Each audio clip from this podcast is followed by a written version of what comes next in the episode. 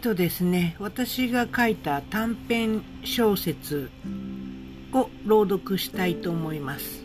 で、あの、こちらもですね、あの、完結してまして、で、あの、格読むというサイトに、あの、全話上げてますので、えペンネーム夢咲香織でアップしてありますので、え、ー、と、まあ、今回は第1話を読みますけれども、それ以降が読みたい方はですね、あの、サイトの方で読まれてください。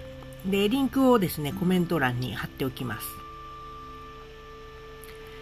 第1話、序章。サラはぼんやりと天井を見つめていた。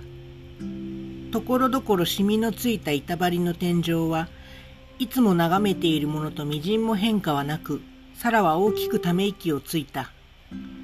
天井から壁に目をやると、乾いたむき出しの日干しレンガが情緒のかけらもなく並んでいる。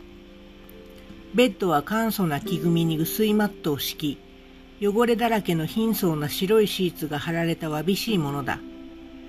その上に仰向けになった裸の体の上には、これまた裸の日に焼けた浅黒い肌の男がのしかかって、必死に腰を振っていた。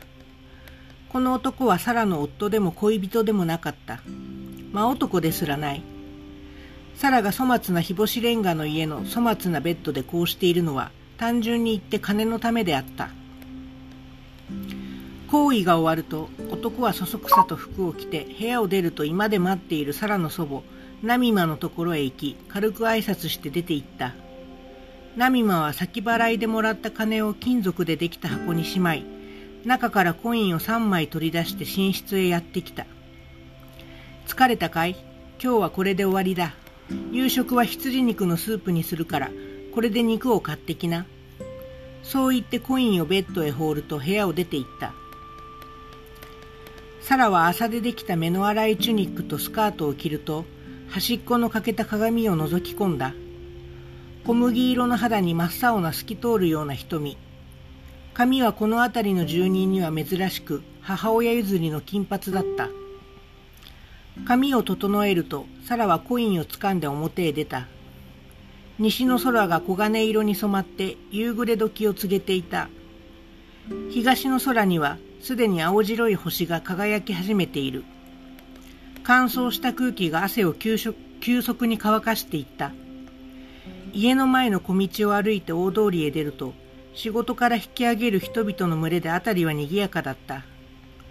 この大通りはオアシスの周りをぐるりと囲むように走っている。ここは広大な砂漠の片隅の小さなオアシスの村だった。